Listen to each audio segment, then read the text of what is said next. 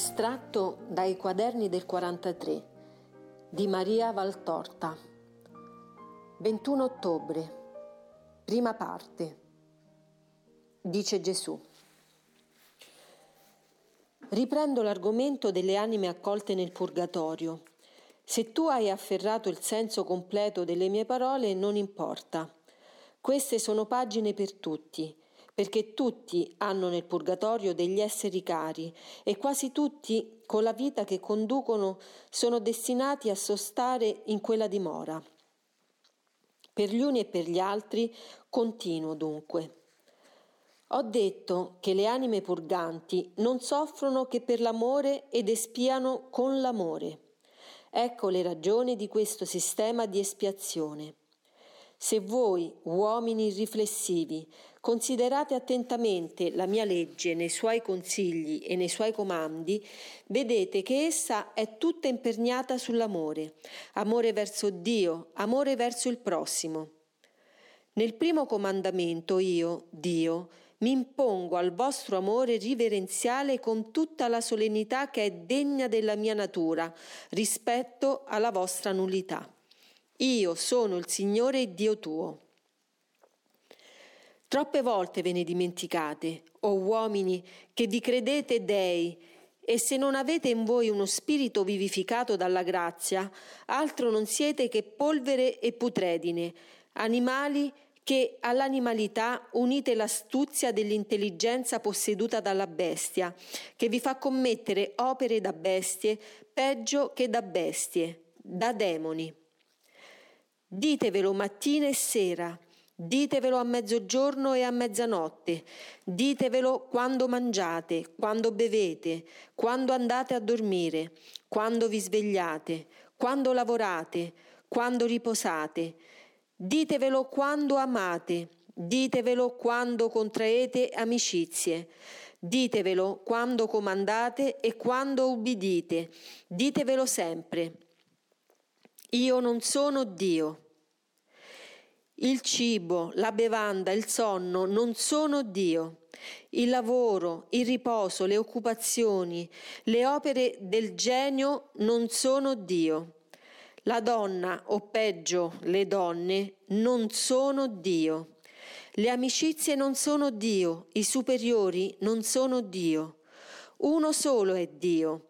È il Signore mio, che mi ha dato questa vita perché con essa mi meriti la vita che non muore, che mi ha dato vesti, cibi, dimore, che mi ha dato il lavoro perché mi guadagni la vita, la genialità perché testimoni d'essere il re della terra, che mi ha dato capacità d'amare e creature d'amare con santità e non con libidine, che mi ha dato il potere, l'autorità, perché ne faccia mezzo di santità e non di dannazione. Io posso divenire simile a Lui, poiché Egli l'ha detto: voi siete dei, ma solo se vivo la sua vita, ossia la sua legge, ma solo se vivo la sua vita, ossia il suo amore. Uno solo è Dio, Lui. Io sono il suo figlio e suddito, l'erede del suo regno. Ma se diserto e tradisco, se mi creo un regno mio in cui voglio umanamente essere re e Dio, allora perdo il regno vero e la mia sorte di figlio di Dio decade e si degrada a quella di figlio di Satana, poiché non si può contemporaneamente servire l'egoismo e l'amore. E chi serve il primo serve il nemico di Dio e perde l'amore, ossia perde Dio. Levate dalla vostra mente e dal vostro cuore tutti i bugiardi dei che vi avete messi, cominciando dal Dio di fango che siete voi quando non vivete in me. Ricordatevi cosa mi dovete per tutto quanto vi ho dato, e più vi avrei dato se voi non aveste legato le mani al vostro Dio col vostro metodo di vita. Cosa vi ho dato per la vita di ogni giorno e per la vita eterna? Per questa Dio vi ha dato suo Figlio, a ciò fosse immolato come agnello senza macchia e lavasse col suo sangue i vostri debiti e non facesse così ricadere, come nei tempi mosaici, l'iniquità dei padri suoi figli, sino alla quarta generazione dei peccatori, che sono coloro che mi odiano, poiché il peccato è offesa a Dio, e chi offende odia. Non alzate altri altari a dei non veri, abbiate, e non tanto sugli altari di pietra, ma sull'altare vivo del vostro cuore, solo ed unico il Signore Dio vostro. A Lui servite e porgete culto vero di amore, di amore, di amore. O figli, che non sapete amare, che dite, dite, dite parole di preghiera, parole soltanto, ma non fate dell'amore la vostra preghiera, l'unica che Dio gradisca. Ricordate che un vero palpito d'amore che salga come nube d'incenso dalle fiamme del vostro cuore innamorato di me ha per me un valore infinite volte più grande di mille e mille preghiere e cerimonie fatte col cuore tiepido o freddo. Attirate la mia misericordia col vostro amore. Se sapeste com'è attiva e grande la mia misericordia con chi mi ama, è un'onda che passa e lava quanto in voi costituisce macchia. Vi dà candida stola per entrare nella città santa del cielo, nella quale splende come sole la carità dell'agnello che si è fatto immolare per voi.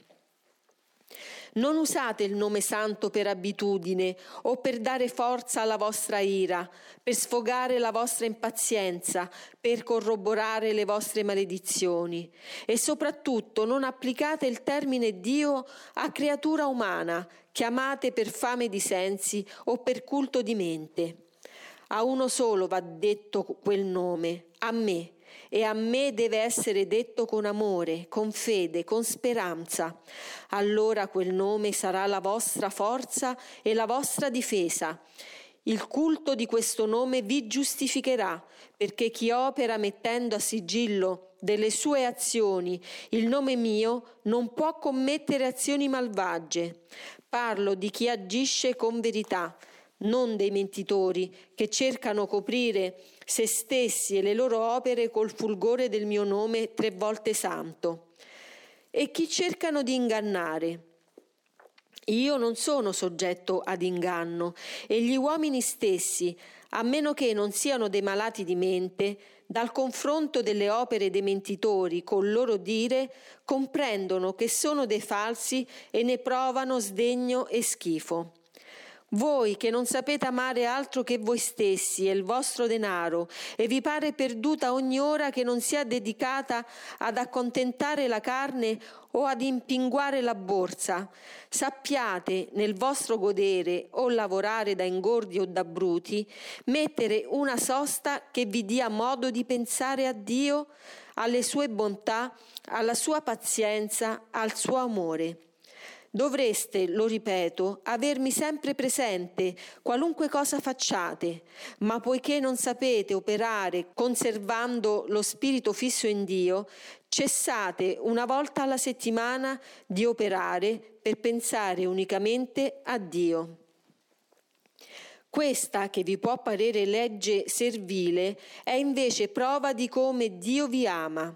Lo sa il vostro buon padre che siete macchine fragili che si usurano nell'uso continuo, e ha provveduto alla vostra carne, anche a quella, poiché è essa pure opera sua, dandovi comando di farla riposare un giorno su sette per dare ad essa giusto ristoro. Dio non vuole le vostre malattie. Foste rimasti suoi figli, proprio suoi, da Adamo in poi non avreste conosciuto le malattie. Sono queste frutto delle vostre disubbidienze a Dio, insieme al dolore e alla morte. E come fungaia sono nate e nascono sulle radici della prima disubbidienza, quella d'Adamo, e rampollano le une dalle altre, tragica catena dal germe che vi è rimasto in cuore, dal veleno del serpente maledetto che vi dà febbri di lussuria, di avarizia, di gola, di accidia, di imprudenze colpevoli. Ed è imprudenza colpevole il voler forzare il vostro essere a continuo lavoro per il guadagno, come lo è il volere supergodere della gola o del senso col non contentarvi del cibo necessario alla vita e della compagna necessaria alla continuazione della specie, ma saziandovi oltre misura come animali da pantano e spossandovi e avvilendovi come, anzi non come bruti, i quali non sono simili ma superiori a voi nel connubio, al quale vanno ubbidendo a leggi di ordine, ma avvilendovi peggio dei bruti, come dei demoni che disubbidiscono alle leggi sante dell'istinto retto, della ragione e di Dio.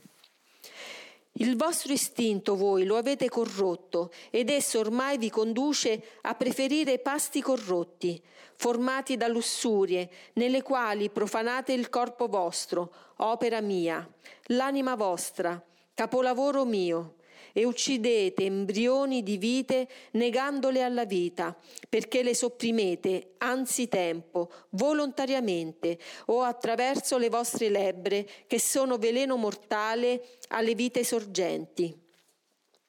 Quante sono le anime che un vostro appetito sensuale chiama dal cielo e alle quali voi chiudete poi le porte della vita?